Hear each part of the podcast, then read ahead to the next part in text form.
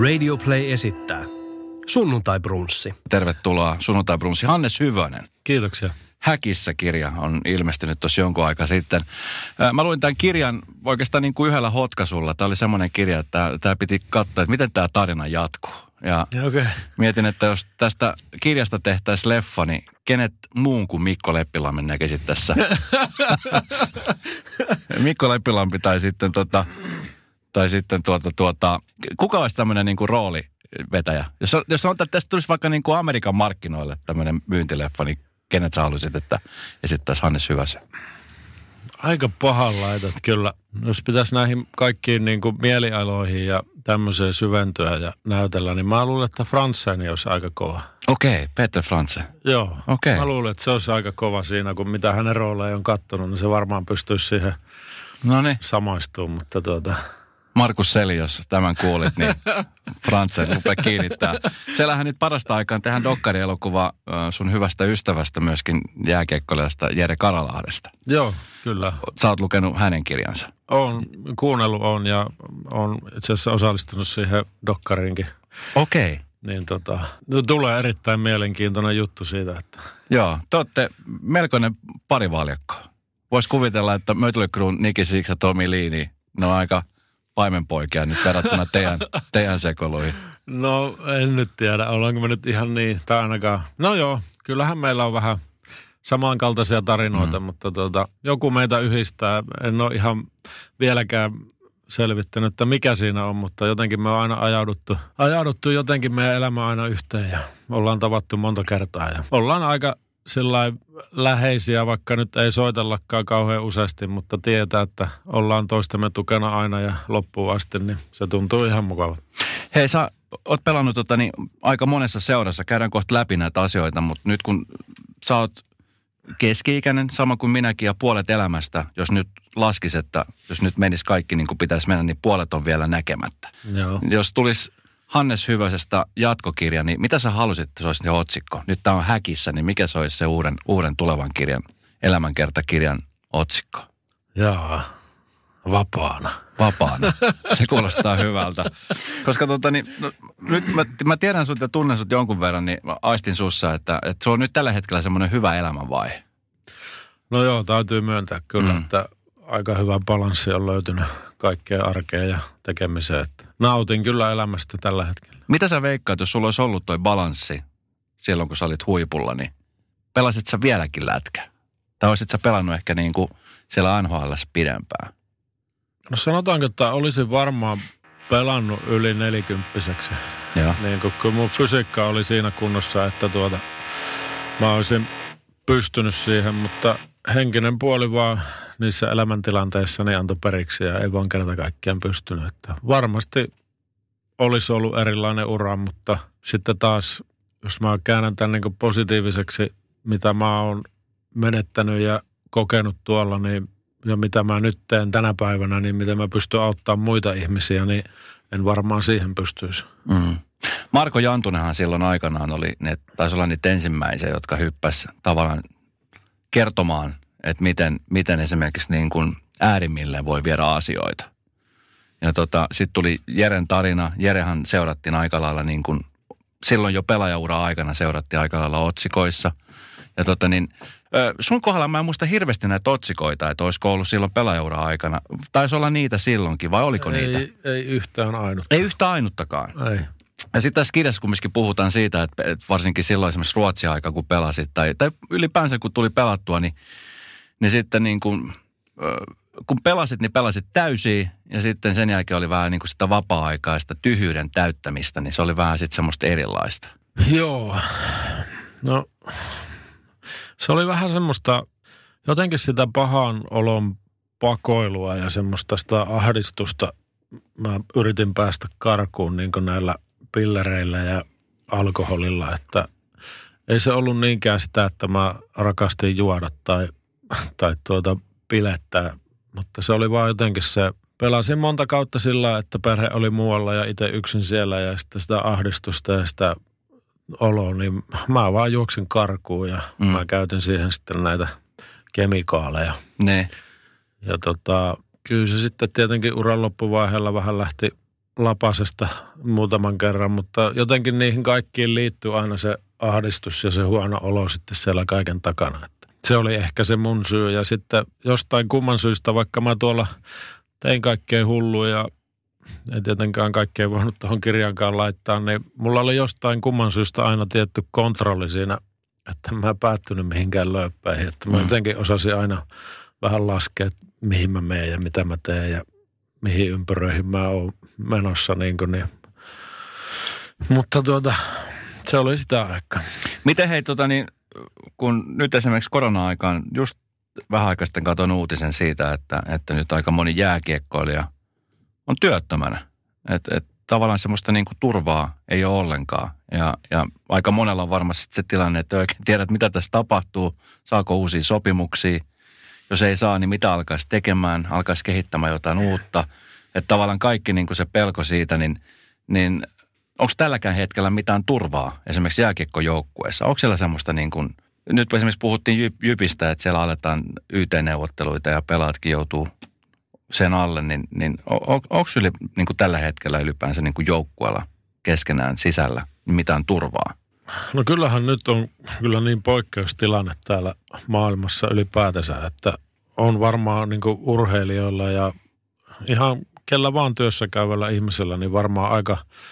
Aika tuota pelottavaa aikaa sillä, että onhan siinä tietenkin jääkiekossa niin se joukkuekaverin tuki ja näin ja varmaan saa apua taloudellisesti pelaajayhdistykseltä jonkun verran, että tulee toimeen, mutta veikkaan, että viettävät aika unettomia öitä nyt ja varsinkin ne, kenellä ei ole sopimusta ja, ja tuota, ei ole mitään hajua, että jatkuuko pelit koko kauden ja tuleeko diiliä, niin voi olla hyvin mahdollista, että tulee välivuosia ja joutuu tekemään jotain muuta tässä välissä. Että, että tuota. No sun pelaajauran aikana oli, oli tämmöisiäkin tilanteita, jossa oli vähän sitä epätietoisuutta, että miten jatketaan, jatkuuko, siirtyykö johonkin joukkueeseen. Niin pystyykö tuommoisen niin kuin ylipäänsä, pystyykö sen asennoitumaan? Yleensä sanotaan, että ihminen on sopeutuvainen, mutta pystyykö tuommoisen niin kuin stressitilanteeseen sopeutumaan? Varsinkin sitten, kun sullakin on ollut perhettä ja Ja vähän vastuu niin kuin siitä elättämisestä.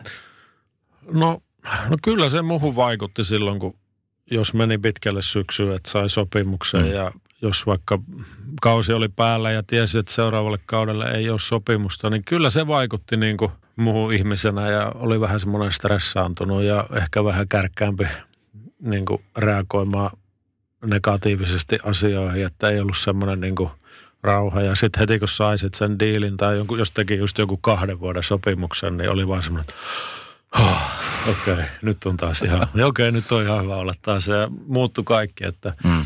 ei se mitään hauskaa ole kyllä. Että totta kai sitten semmoinen pelaaja, joka on pelannut jo toistakymmentä vuotta ja hyvällä tienestillä, niin on jotain varmaan jäänytkin ja on varaa olla vaikka puoli vuotta mm. ilman palkkaa, niin eihän se nyt siinä tietenkään varmaan niin stressaavaa on, mutta jos ajatellaan jotain vähän nuorempaa ja ei niin tähtipelaajaa, mikä tienaa, tienaa niin paljon, niin on varmaan kyllä aika rankkaa tällä hetkellä.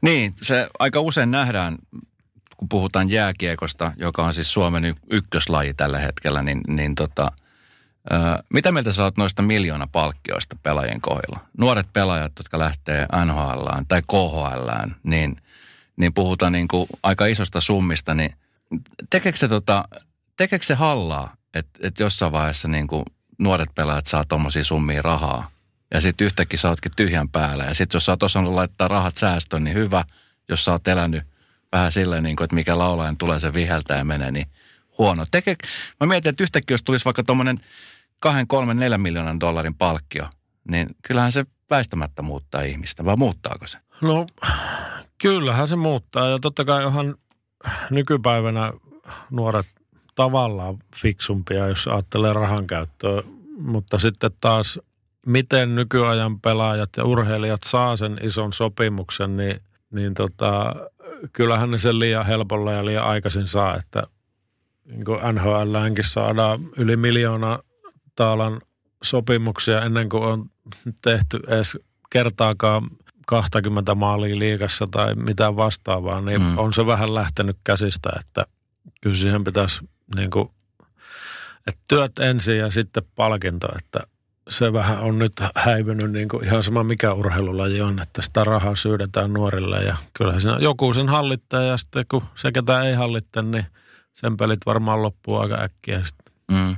No jokaisen unelma varmasti jääkiekossa on, on päästä pelaamaan ammatikseen lätkään. Silloin kun sä pääsit toteuttaa tätä unelmaa, niin mikä oli fiilis, kun sä sait sen ihan, ihan ensimmäisen ammattisopimuksen, että vitsi, että tää on nyt mun ammatti? No olihan se tietenkin mahtava fiilis silloin, kun mä Turkuun menin ja mä en niin kuin, no ekaksi mä pelasin vielä siellä farmijoukkueessa kiekko kuusi seitsemän ja sit pääsin joulukuussa niin kuin liigan mukaan treenaamaan ja pelaamaan vähän siinä, niin olihan se siis sillain niin kuin siisti fiilis, mutta kun mäkin lähdin niin nuorena kotiin, niin mä olin lyönyt Oulu, Oulun tuota kodissa tallan pohjaa ja annoin palaa, niin en mä tästä sen enempää miettinyt, että aika kakarhan mä kyllä olin siellä, niin kuin sitten jos ajatellaan normaalia elämää, niin hukassahan mä olin kuin lumiukko kesäauringossa, mutta tuota, mutta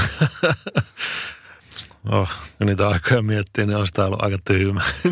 Miten hei, kun pakko kysyä, kun mä luin tässä sun kirjaa, niin tässä on siis, sä oot nähnyt ja kokenut paljon ja, ja kumminkin susta niin näkyy se, että, että niin huumorin, huumorin tailla on aika menty monesta asiasta, niin kun sä teet tämän kirjaa ja joutuu sieltä kaivelemaan niitä asioita, niin millainen fiilis oli tehdä? Koska sä oot, kirjassakin kerrotaan sitä, että kun sä oot istunut terapiassa ja terapeutin luona ja, ja puhunut asioista ja joskus on tuntunut, että se on sitä paikallaan polkemista, että ei pääse eteenpäin, niin kun sä käsittelet koko sitä sun elämää tähän asti, niin mikä, tuliko missään vaiheessa semmoinen fiilis, että vitsi, nyt mä en halua kaivaa yhtään? Tai mä, millainen fiilis sulla tuli siitä? No sanotaanko, että niin kuin lapsuus ja nuoruus ja ne ammattivuosien niin kuin eka vuoden, se oli itse asiassa aika hauskaa.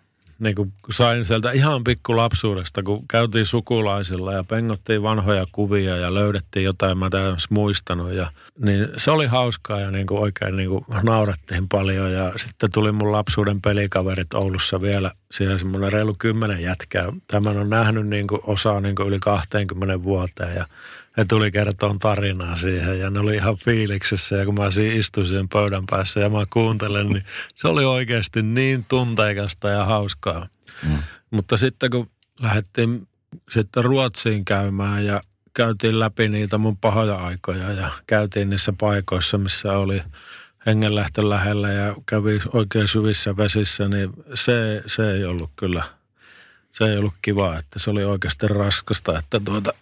Siinä Marika vielä niin kuin toimittajana ja hyvänä tuommoisena niin kuin työntek- tunnollisena työntekijänä, niin kuin se oikein niin kuin kaiveli minusta niitä syvimpiä ajatuksia ja se puski mua niin kuin äärirajoille, niin siellä niin kuin ärräpäät lenteli ja mä lähdin läiskiin muutaman kerran niistä nauhoitustilaisuuksista, kun ei, ei mennetiin niin syvällä ja just niihin niin kuin oikein niitä raskaita ajatuksia, kun niitä käytiin uudestaan läpi ja mitä oli tapahtunut, kun mä olin tavallaan aikaisemmin ne jo käsitellyt mm.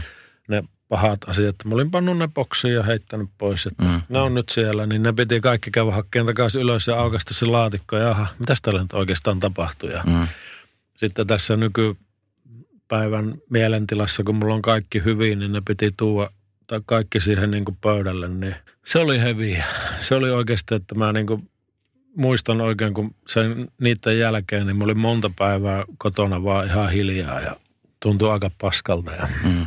No näit sä ne asiat nyt jotenkin siis, kun sä joudut avaamaan uudestaan ne boksit sieltä, niin näit sä ne niin kuin jotenkin uudenlaisena ne vai, vai miten ne tuli taas sun niin kuin elämän silmiin? Kyllä ne hirvitti niin kuin itse, että miten on niin kuin päästänyt itsesi ja joutunut tommoseen tilanteeseen. Ja kun ei sitä silloin siellä hetkessä ja sitä niin...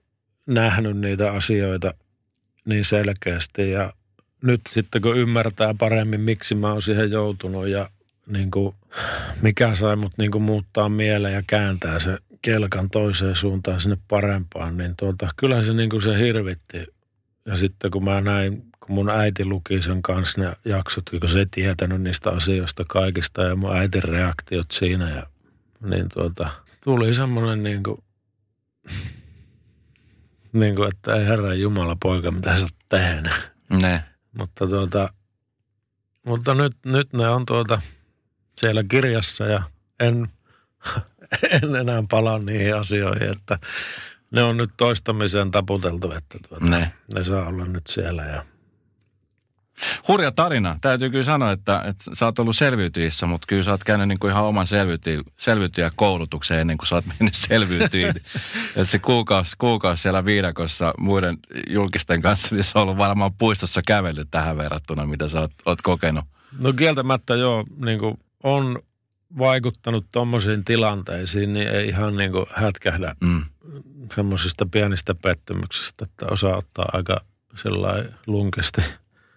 Mitä sä luulet, että, että tota niin, kun silloin ihan, ihan siellä pohjalla kun on, niin, niin mikä sä olisit kumminkin niin kuin, tässä kirjassa niin kuin käy hyvin selväksi, että sä yhtäkkiä vaan niin kuin päätit, että sä teet asioita pikkuhiljaa ja sä rupeat muuttaa sitä sun tekemistä, kun sä asut sun kaverin nurkilla ja sä huomasit, kuinka se kaveri hymyilee ja pystyy tekemään asioita ja pystyy nukkumaan niin kuin öitäänkin aika rauhassa. Sulla oli nukkumisen kanssa ongelmia, sä koko ajan näet painajaisia, sä et oikein pysynyt paikallaan. Semmoista niin kuin ahdistuneisuutta koko aika, niin mä en tiedä kuinka paljon sä juttelet esimerkiksi lätkäpelaajien tai ylipäänsä niin kuin ystävien kanssa, jotka on samalla alalla, niin, niin onko siellä, onko siellä tämmöinen tilanne? Onko se, onko se niin kuin jääkiekon pelaaja, niin onko se vaan semmoinen pelinappula tuolla niin kuin isommissa, isommissa seuroissakin? Sillä, että teat niin kuin otetaan, käytetään ja sitten kun se on kulutettu, niin vaihdetaan nuorempaa. No karkeasti sanottuna, niin sehän on just tuota, että, että tuota... Silloin kun ollaan työn touhussa ja tehdään asiat niin kuin pyydetään ja tulosta tulee, niin meitä kohdellaan kuin prinssejä ja kuninkaita ja niin kuin palvataan. Ja sitten kun se, se liekki sammuu siinä lajissa, ja, niin kyllä se, se ihan samalla lailla se yhteydenpito ja huolenpito loppuukin, että tuota, tai se välittäminen. Mutta tuota, onhan tässä nyt paljon tullut näitä keskusteluja viime vuosina, niin kyllä tässä nyt näkyy jo valon tunnelin päässä, että se on mennyt eteenpäin ja mm. tämmöistä vanhojen nikkareiden arvostus on vähän ruvennut niin kuin nouseen pikkuhiljaa, mikä on aika tärkeää niin kuin kulttuurille ja lajille. Kuitenkin pystytään antaa aika hyviä neuvoja ja mm. että tuota, onhan se parempaan suuntaan menossa, mutta tuota, kyllähän se vähän näin on, että käytetään loppuun ja se on sitten siinä ja otetaan uutta tilalle, mutta niin kai se on vähän niin kuin joka alalla. Niin, niin mutta toi, toi on jotenkin vaan niin kuin aika brutaali, että kun siellä on kumminkin koko ajan nuoria tulossa, nälkäisiä pelaajia, niin sitten jotenkin kuulostaa aika raalta, vaikka varmasti jokainen, joka tuohon lähtee, niin jonkun verran varmaan tietää, että tämmöistä se tulee olla. Varoitetaanko niin kuin yhtään? Annetaanko mitään varoituksia siitä, että hei, että tämä on nyt tämä koulu ja, ja nämä on ne säännöt, minkä mukaan mennään? No joo, kyllähän sillä tietenkin tulee aina jotakin varoituksia, mutta eipä sitä sitten kauheasti rekisteröi siinä, kun vetää tukkaputkella ja täysillä treenejä ja pelejä. Että varmaan mm. vähän menee niin kuin toisesta korvasta sisään ja toisesta ulos. Että... Suosittelit sä, sulla on omia lapsia, jos sun lapset sanois, että iskä me haluttaisiin ammattijääkiekkoilijaksi, niin oisit sä silleen, että hei, satasella mukana, että ei muuta kuin sinne vaan? No, en mä nyt oikeastaan, kyllä mä nyt totta kai tukisin, jos haluaa, mutta mä oon kokeillut, vanhempaa poikaa ei kiinnostanut jääkiekkopätkääkään ja nuoremman kanssa kokeili. Se ei ole vaan yhtään urheilija-atleettityyppiä, että sillä on muuta hyviä lahjoja, mutta nyt vanhin poika pelaa kylläkin täysillä koripalloa ja tähtää korkealle ja treenaa kovaa sitä. Niin, oon mä kyllä siitä ihan mielissä, kun ei tarvitse kylmässä jäähallissa istua. Sehän on todella hyvää viihdettävää. Kun on käynyt Ruotsissa jonkun koristurnauksen katsomassa tuolla, niin se on tosi hauskaa ja viihdyttävää. Ja sitä on kiva katsoa. Mä oon aina tykännyt koripallosta itsekin. Niin. No miten hei, Hannes, sä oot pelannut aika monessa, monessa maassa jääkiekko, niin miten tämmöinen niin kuin kulttuurikohtaaminen, kun kumminkin sä pelaat jossain joukkueessa, on tämä nyt vaikka Ruotsissa tai Venäjällä tai Jenkeissä, ja, ja sähän siis elät sitä elämää, mitä siellä eletään.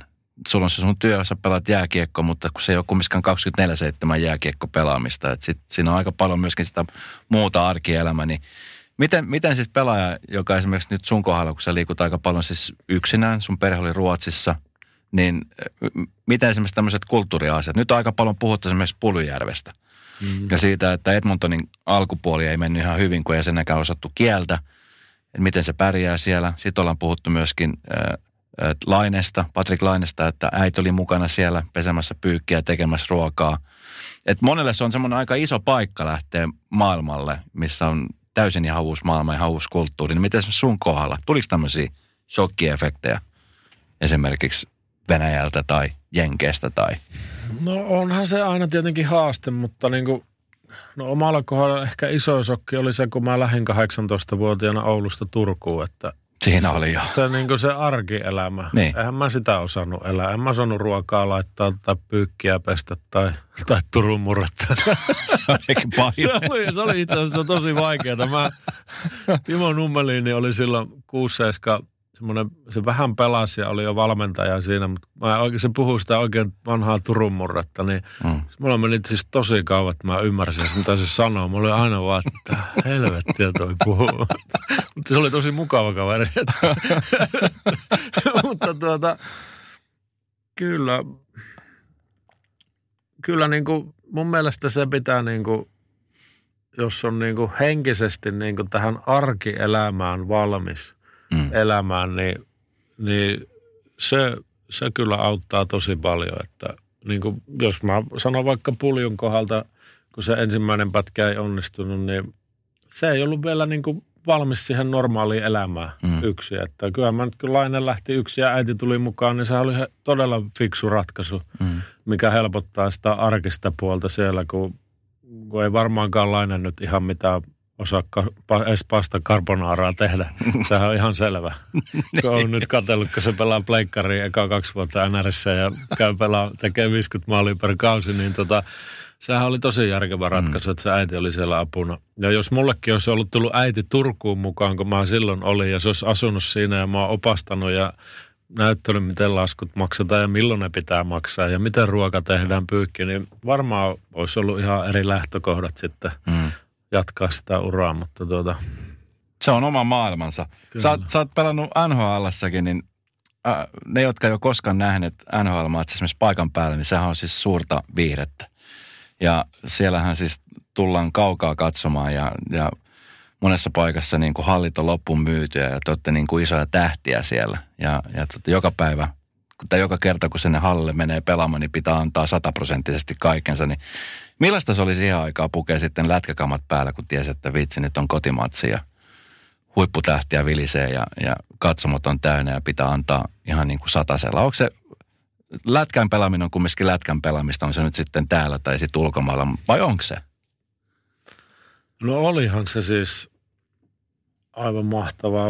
Mä pääsin kohtaan mun kaikki lapsuuden idolit, niin kuin Lemieux, Messiari, Pavel Bure, Erik Lindros, kaikki oli niin kuin vastassa ne vanhat legendat, niin olihan se niin kuin mahtavaa nähdä ne ja ne, ne fiilikset sillain, mutta kyllä en mä tiedä, kun mullakin oli Kolumbuksessa ketjukaveri Jody Seli, yksi kovimpia sen ajan tappelijoita ja sanoi joka kerta ennen peliä, että oikeasti Hannes, mä en halua sitä kiekkoa, älä syötä mulle ikinä.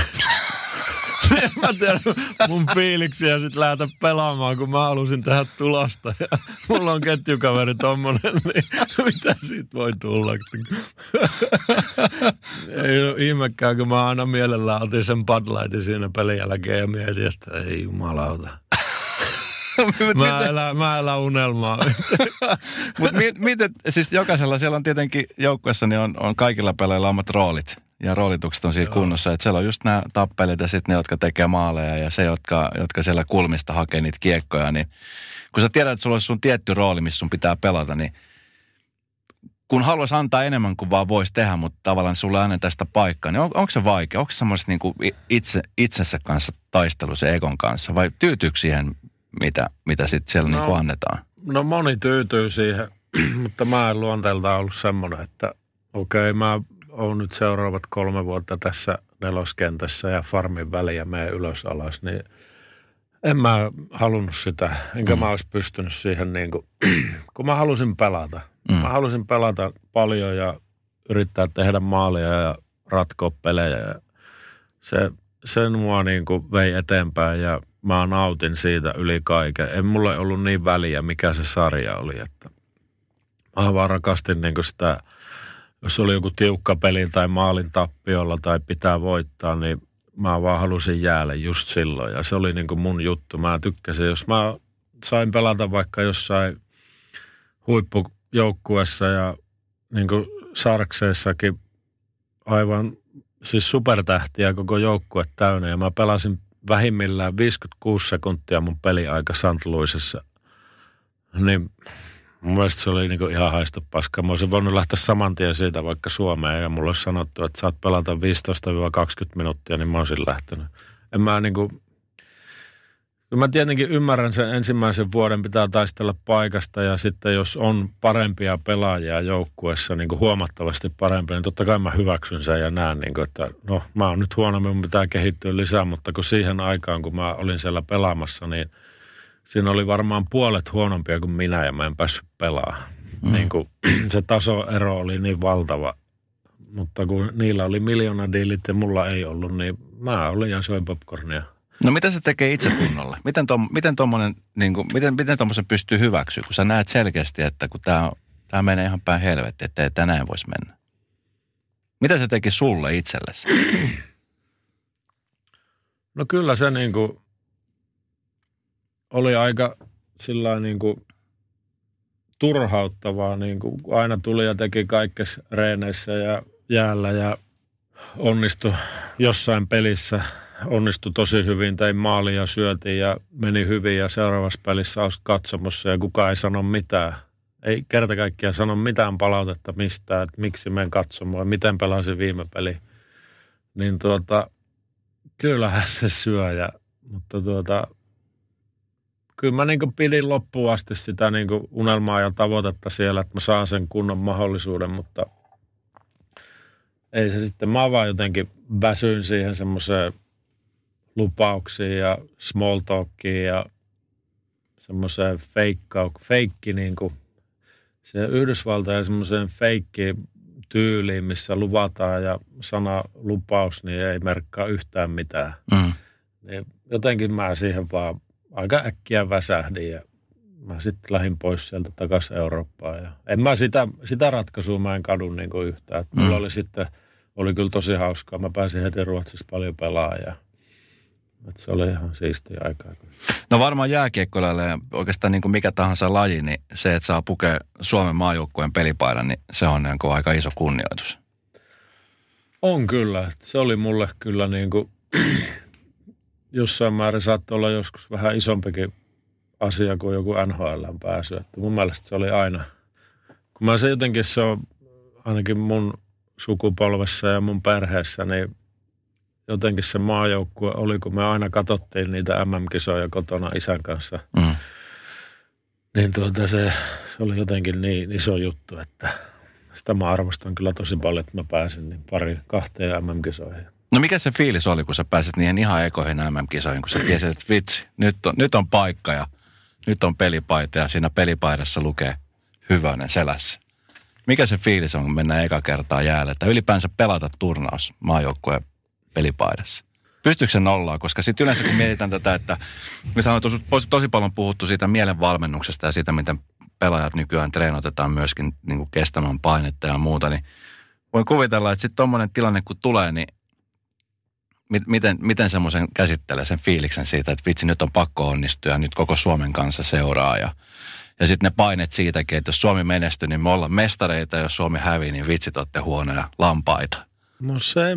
Jotenkin mä en ole koskaan niin kuin, se itse peli, ei mua ole sillain niin kuin, että mä olisin jotenkin ollut vaikea keskittyä tai niin kuin, ja mä en ole koskaan ajatellut, että mitä muut ajattelee, että lynkätäänkö mut, jos mä en tee jotain rankkarimaalia tai jotain, mutta sitten se oli, muistan eka M M-kisat Kanadassa, kun oli todella kovia pelaajia meillä, niin kuin Selänen ja Koivu ja kaikkia näitä supertähtiä siinä mun rinnalla, niin se, se kun me oltiin pukukopissa ja me istuttiin ja mä olin siinä, että oikeasti, että mä oon niin kuin kuulun tähän ja mä katon niin kuin niitä jätkiä, ne tienaa semmoista kaksi kahdeksan miljoonaa kaudesta ja mä tuun jostain Suomen liigasta tähän niin kuin tyyliin ainoana pelaamaan, niin se hetki oli vähän sillä, että mulla niinku keskittyminen karkas ja mun oli vaikea niinku siihen pelin päästä. Mutta sitten kun hypättiin jäälle, niin se kyllä unohtuu saman tien sillä mm. mutta kyllähän se oli semmoinen, kun mä en vielä silloin, kun Kanadaan mentiin, niin mä en tiennyt vielä, että pääsenkö mä pelaan. Sitten se oli just ennen sitä ensimmäistä Saksa-peliä, niin se Teni sanoi, että no niin, käydään leimaan passia, oot huomen kehissä, niin kyllähän mä siinä niinku tuuletin, menin sinne kulman taakse ja vittu, yes. Sitten soitin saman tien isälle ja sanoi isälle, että nyt ollaan kisoissa, että mun passi on leimattu. Sieltä kuuluu vaan, että poika perkele. Se on kyllä hieno musta. Ihan varmasti on.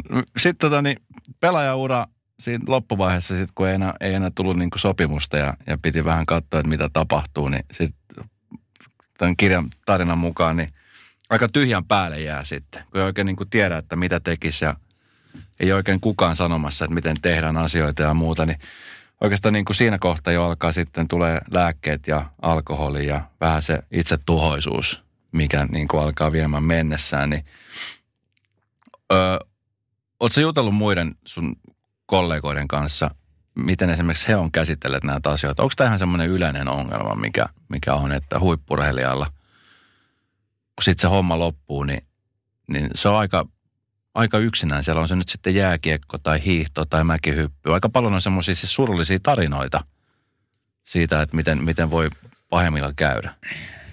No, onhan sitä niin kuin, se on yleistä ja mä oon tässä hirveästi pohtinut tätä asiaa ja niin kuin miettinyt, nyt varsinkin kun tämä kirjakin on tullut ja tässä tätä käsitellään ja on ruvennut vielä lisää miettimään tätä asiaa, että mitä tälle voisi niin kuin tehdä. Että kun nyt on hirveästi puhutaan niin kuin urheilupsykologiasta ja siihen niin kuin urheilusuoritukseen ja siihen tekemiseen on psykologia-apua ja niin kuin sitä siihen panostetaan, mutta mitäs toi niin kuin arki, arkielämän psykologia-apu ja se, miten sitä arkea elätään, eletään niin kuin jo silloin urheiluuran aikana. Mm. Onhan sekin haasteellista niin kuin puolisolle ja lapsille ja niin kuin se, että se arki toimii siellä. Että jos siihen panostaisi jo uran aikana siihen arkeen ja sen asioiden käsittelyyn ja puhumiseen ja sitten kun se ura loppuu tai on loppumaisillaan, niin siinä siihen arkiseen elämään sitä psykologista tukea mm. ja sitä käsittelyä, että miten niin kuin oppisi arvostamaan niitä normaaleja arjen asioita ihan samalla tavalla kuin niitä urheilun huippuhetkiä. Mutta kun se just se muutos ja se kynnys, niin se on tosi vaikeaa ja niin tota, mä näkisin siinä mun mielestä ratkaisun, että pitäisi panostaa niin kuin urheilijoiden arkiseen niin kuin elämän tasapainoon enemmän kuin siihen urheilusuorituksen psykologisen valmennukseen. Mm. Että mihin voisi ottaa vaimon ja puolis- tai puolison mukaan ja että hänkin ymmärtää sen paremmin sen, miten se toimii se urheilijan pää ja ajatukset ja niin kuin päivärytmit ja, ja sitten siinä varmaan niin kuin parisuhteessakin varmaan sitten se kanssakäyminen siellä paranisi, kun osaisi puhua asioista ja molemmat tietää, miten homma toimii ja mitä on tulemassa, kun mm. ura loppuu, niin se yhdessä se perhe, kun sehän on sitten se tiimi, mm, kyllä. mikä jatkaa sitä yhteistä elämää. Ei siinä ole enää sitä joukkuetta mukana, mihin se pelaaja pääsee niin kuin tavallaan karkuun sitä arkea, mm. vaan että se kohtaisi sen, niin kuin sen perheen kanssa sen arjen ongelma, eikä yksin jonkun urheilupsykologian kanssa, millä ei mitään tekemistä sen niin kuin normaalin arkisen elämän kanssa. Mm, kyllä. Niin, toi on hyvä, aika siis tosi paljon totta. Mä just vähän aika sitten äh, juttelin Piritta Haagmanin kanssa, joka niin kuin hyvin tiedät, niin on Niklaksen entinen vaimo, ja hän kertoi nimenomaan just niin kuin hänen puolison niin kuin näkökulmasta sitä, että millaista se on, kun mies on koko aika menossa ja pelaamassa ja, ja hän hoitaa yksinään lapsia kotona ja tavallaan ottaa sen roolin. Ja sitten kun kaikki loppuu yhtäkkiä, niin se on kaikille ihan uusi tilanne. Mm-hmm. Että sitten puoliso ei oikein, oikein tiedä, että mitä tehdä, kun mies onkin koko aika kotona yhtäkkiä. Ja mies onkin tavallaan tyytymätön siihen nyt, kun ei enää mitään, että miten tästä eteenpäin. Ja se on niin just niin kuin ihan totaalisen uusi dynamiikka, että siinähän menee palikat kaikilta ihan sekaisin. Niinhän se menee, että kyllä siinä varmaan, tämä voisi itse antaa jollekin tämänhetkiselle urheilijoille vinkiksi, että panostakaa siihen, niin kuin siihen perhe-elämän hyvinvointiin yhtä paljon kuin siihen urheiluuran menestykseen. Mm. Siinä niin kuin uran aikana jo, niin tota, tulee varmasti helpompaa lopettaa ura. Niin, kyllä. Tota niin, ö, no, tämän kirjan kun lukee, niin tässä niin kuin, niin kuin mä sanoinkin tuossa alussa, niin näkee, että sä oot kyllä niin kuin kovapäinen jätkä ja vahva mieleltäsi. Oot sä aina ollut siis vahva mieltäsi, koska silloinkin kun sä olit kumminkin pohjalla, niin siellä kumminkin alkoi niin kuin pilkistää, vaikka silloin niillä huonommilla hetkillä totta kai tuntuu siltä, että mikään ei tunnu miltään eikä, eikä mikään oikein auta. Että siinä vaikka olisi miten paljon suhteita tai miten paljon alkoholia tai rahaa tai moottoripyöriä tai mitä tahansa, niin kaikki tuntuu vähän niin kuin vähänpätöiseltä. Mutta kumminkin sieltä löytyy aina se, se niin kuin joku, joku lamppu, joka sut ohjaa. Niin on, onko sulla aina ollut se lamppu, joka sit ohjaa vai, vai oletko aina mä mennyt niin kuin tilanteesta tilanteeseen? Mä rupesin, mä rupesin miettimään. Ei mulla aina ollut se hyvä lampu, mikä mä oon ohjannut, mutta, tuota, mutta niin kuin on mulla siis, mä oon sitä miettinyt nytkin paljon, kun mä olin niin kuin teini ja nuorempi ja mä oon sanonut ääneen, että mä haluan ammattijääkiekkoilijaksi, että musta tulee ammattijääkiekkoilija. Niin on mulle opettajat ja sukulaiset ja naapurit naurannut sille asialle, että älä nyt viitti, että keskityhän kouluun ja tee varman päälle. Mutta ei mulla ole koskaan tullut semmoista niinku, edes niinku ajatusta, että musta ei tulisi. Mm. Mä en tiedä, mistä se tulee. En mä ole sitä vieläkään. Niinku, mutta mulla on vaan se ollut sillain niinku sisällä semmoinen, että mä uskon siihen, mihin mä haluan uskoa niinku oikeasti. Mm. Sillain niin kuin, ja kyllä mä siinä, kun mä se elämänmuutoksen tein silloin kaksituhattaviisitoista ja mä niin kuin, mä päätin sen, mä aloitan sen homman ja mä tiesin, että pitää tehdä asiat yksinkertaisesti ja pitää karsia kaikki semmoiset ystävät ja asiat, mitkä mä oon vienyt väärään suuntaan, kun mä oon ollut niin hukassa ja ahdistunut ja masentunut. Mutta mä sen muistan sen, että kun mä sen tein sen muutoksen, niin mä päätin, että mulla on aivan sama, kestääkö tämä kuukauden vai kaksi vuotta, mutta mä en nyt tästä enää käänny. Että mä jankkaan näitä niin kauan, että mulla on, mä, mä laitoin silloinkin, kun mulla ei ollut sitä omaa asuntoa, niin mä laitoin lapsetkin panin kokonaan. Et mä en ajattele edes lapsia. Mä haluan, että mulle tulee hyvä olo, piste. Mm. Mulla on aivan sama kuka, jos joku kärsii, jollakin on paha mieli, mutta mulla on ihan sama. Mm. Mun on pakko päästä sille tasolle, että mulla on hyvä olo. Ja mä vaan jankutin sitä ja jankutin ja jankutin ja meni ja meni. Ja sitten yhtäkkiä se lähti kääntyä se, se kelkka sillä, että mä en edes hoksannutkaan. Mulla rupesi tulemaan niin kuin hyviä asioita, lisää rupesi tulemaan töitä. Mä oon tullut siihen jo niin kuin, niin kuin tulokseen, että kun mulla oli fyysisesti ja henkisesti rupesi olemaan parempi olo, niin mä olin tietämättä jo positiivisempi ja mulla mm. oli helpompi lähestyä. Mm. Kun mä hymyilin ja mä tykkäsin asioista, mitä mä tein, mm. niin mulla oli helpompi lähestyä sitten niin kuin muiden ihmisten. Niin yhtäkkiä sitten se rupesi kääntyä sillä, että mulle rupesi tulee ihmiset ja ne rupesi mulle keskustelemaan ja halusi hengailla mun kanssa. Mm. Sellaiset niin kuin hyvät ihmiset. Mm. Niin siitä se lähti vaan ja mä jankkasin ja jankkasin. En mennyt kaupungille varmaan puoleen vuoteen. En lähellekään mitään yöelämiä tai mitään. Kävin ruokakaupassa ja olin kotona ja sitten mä sain sen oman asunnon ja niin kuin se lähti siitä vaan pyörimään ja mm. sillä tiellä ollaan nyt vieläkin. Että, ne. Että, niin ja tuo on mun mielestä hyvä esimerkki ja musta on niin kuin hyvä, että sä sanot, koska siitä se lähtee. Se on, se on vaan, että sä, sä päätät tehdä jotain ja se pitää alkaa tekemään. Aika monella on just se, että mä aloitan vähän myöhemmin ja mä otan pikkuhiljaa ja mä mä vielä teen tota ja mä vielä sitten tota ja vähän niin kuin en mitään ja muuta, niin se muutos ei tuu, jos sä et itse halua tehdä sitä.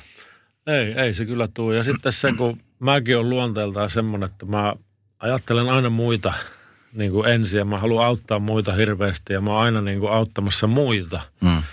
Mutta silloin aina unohtui se oma itteni. Mm. Niin kuin sillä, että mä samalla voin tosi huonosti, mutta sain sitten vähän kiksejä, kun sain auttaa muita. Mm. Mutta sitten on itsellä ihan paska olo. Mm.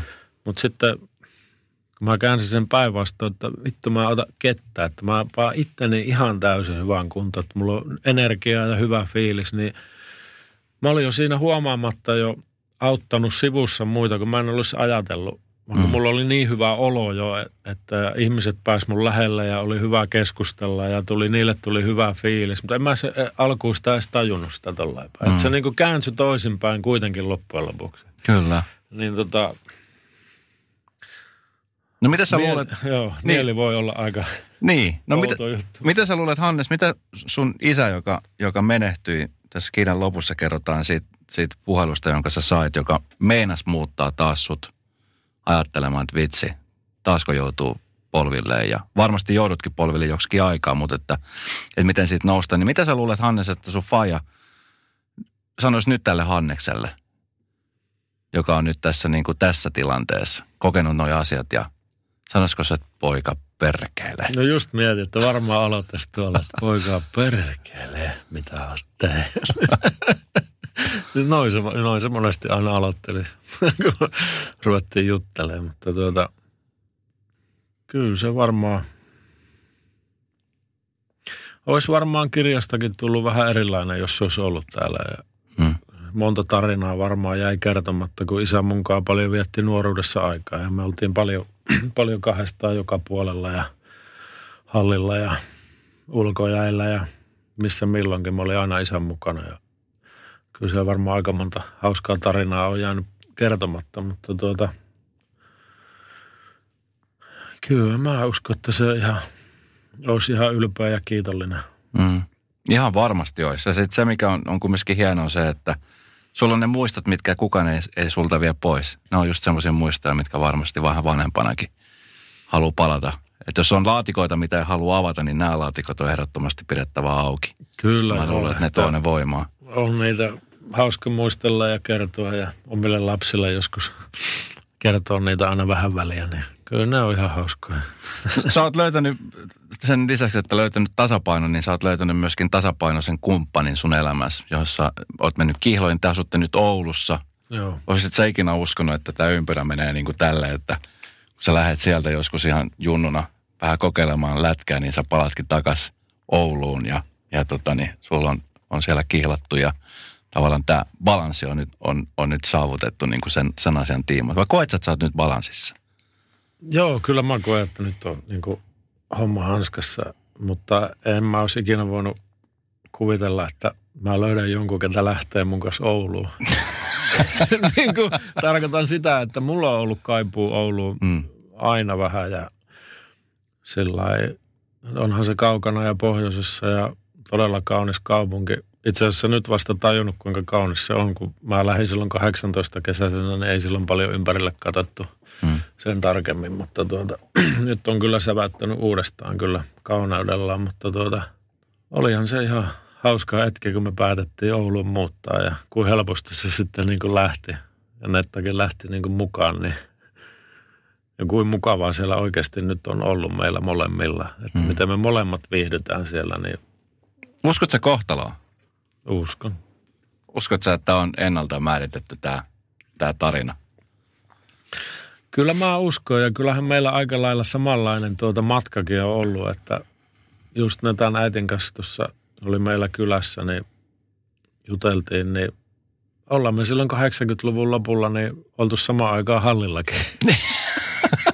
Näyttää ollut potkupuku päälle. Mä oon siellä puristellut Finneen ekaa kertaa.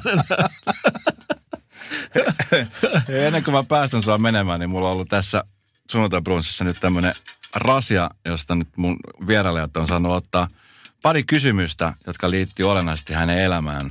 Niin tota, ota sieltä kaksi, kaksi kysymystä tuosta purkista ja ota ne molemmat yhtä aikaa ja luen ne yksitellen, niin katsotaan mitä siellä tulee. Okei. Okay. Otetaan toi pitempi ensin. No niin. Mikä on kallisarvoisin asia, jonka vanhempasi opettivat sinulle? Mm, äsken puhuttiin sun isästä ja sun äidistä ja heillä on ollut iso rooli sun elämässä niin kuin kuuluukin olla, ja varsinkin tuossa jääkiekon puolella, niin mitkä ne on ollut ne sulle jääneet ne opetukset? No kyllä se on ehdottomasti se, että rehellisyys ja, ja tuota, pidetään lupaukset, niin kyllä ne on niin kuin ne asiat, mitkä on minun jäänyt, ja mä teen parhaani, että ne jää mun lapsille kanssa. Ne on aika, aika tärkeitä asioita. Hieno vastaus. Mikäs seuraava kysymys? Oh. Mistä olet elämässäsi ylpeä? Mun lapsista. Ehdottomasti. Ne on mun niin kuin ylpeyden aihe. Ihan, ihan sama mihin verrataan, niin mun lapset on kyllä niin timanttia, että niistä mä oon ylpeä loppuun asti. Sä oot, mä oon seurannut sua ja sä oot hieno faija. Sulla on ollut tietenkin haasteena se, että lapset asuu Ruotsissa ja tota niin, se elämä sitten, Ruotsi on kumminkin aika lähellä, mutta voin kuvitella, että isänä kun sä oot, sä oot täällä Suomessa ja se Ruotsi on kumminkin aika kaukana sitten, niin miten niinä hetkeinä, kun tuntuu siltä, että haluat olla lasten kanssa ja sä et pysty olemaan, niin miten sä käsittelet niitä asioita? Mulla nimittäin on viikkoja viikkoja, mun tyttö asuu kahden korttelin päässä ja mä, näen, mä pystyn näkemään hänet päivittäin, mikä on mulle henkireikä. Mä aika usein mietin, että, että jos mun lapsi olisi vaikka toisessa maassa tai toisessa kaupungissa, niin vitsi, toki on FaceTime ja muut keksitty, mutta pystyykö siihenkin niin kuin ikään kuin sopeutuu? Kyllä siihen pystyy sopeutuu sillä tietyllä tiety, tiettyyn pisteeseen asti, että mä sen tuossa jo pelaajaura aikana opin olemaan erossa, mutta ei se kaipuu ja se kipu koskaan sieltä hmm. pois lähde, mutta sen kanssa oppii elämään sillä ja, ja tuota, arvostaan sitten niitä hetkiä, kun nähdään, että nyt on ollut poikkeuksellisen raskas aika, kun mä oon nähnyt mun pojat viimeksi jouluna tämän koronan takia, että hmm. ne ei ole pystynyt tänne tulemaan ja mä en ole sinne pystynyt menemään, että niin kuin verotin omiin töihin ja taloudelliseen tilanteeseen, niin kuin, että on pakko tehdä, kun mä oon yrittäjä ja mä en pysty jäämään nyt karanteeniin millään. Mm. Eli jos pojat tulee tänne, niin me ollaan kaikki kaksi viikkoa sisällä. Mä en tiedä, onko se nyt niin hauska tulla. No totta kai näkee isää ja se on ihan mukavaa, mutta tuota, on se haastavaa. Mutta sitten taas samalla, samaan aikaan mä näen, kun mun lapsilla on oikeasti hyvä olla, missä mm. ne tällä hetkellä on ja missä elämäntilanteessa ne on ja mitä ne tekee, niin se lämmittää mua ja todellakin FaceTimea puhutaan viikoittain ja mm. joskus ei puhuta mitään, mä vaan katselen, kun nuorimainen pelaa videopeliä ja se on päällä siinä ja mä nauraskelen sen ilmeille.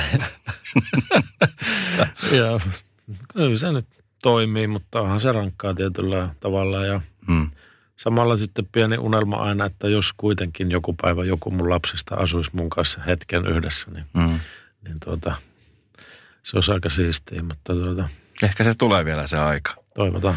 Hei Hannes, nyt kun ihminen lähtee jouluostoksille ja haluaa ostaa tämmöisen tarinan kuin Häkissä, niin mitä sä haluat, että se ihminen saa tämän, kun on lukenut tämän kirjan, niin mitä se saa siitä?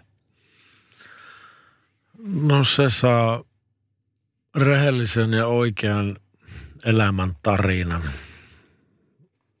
missä puhutaan oikeista tunteista ja isänä olemisesta ja menetyksistä ja voittamisesta ja rakkaudesta. Se on, se on hieno tarina. Kiitos tästä kirjasta. Ja ei muuta kuin siis pelkkää hyvää. Sä oot, sä oot hyvä jätkä ja mä aina uskon, että aina hyville ihmisille tapahtuu hyviä asioita. Kuin myös. Olet hieno mies. Kiitoksia. Sunnuntai Brunssin kaikki jaksot voit kuunnella kokonaisuudessaan Radio Playstä. Lataa appi tai kuuntele osoitteessa radioplay piste fi. Radio Play.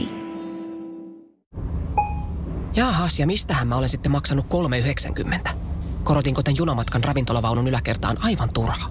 Ah, täällähän näyttäisi olevan hyvät maisemat. Mutta miten mä nyt näen niitä, kun mä olen selkäikkun? Ah, tähän kääntyy. Okei. Okay. Kokeilemisen arvoisia junamatkoja osoitteesta vee är piste fi. No seuraavaksi joku väittää, että täällä on pöytiin tarjoilu. Jes, eli tänne oli tilattu lihapullat ja muusi. Jaha, no kiitos. vee är. Yhteisellä matkalla.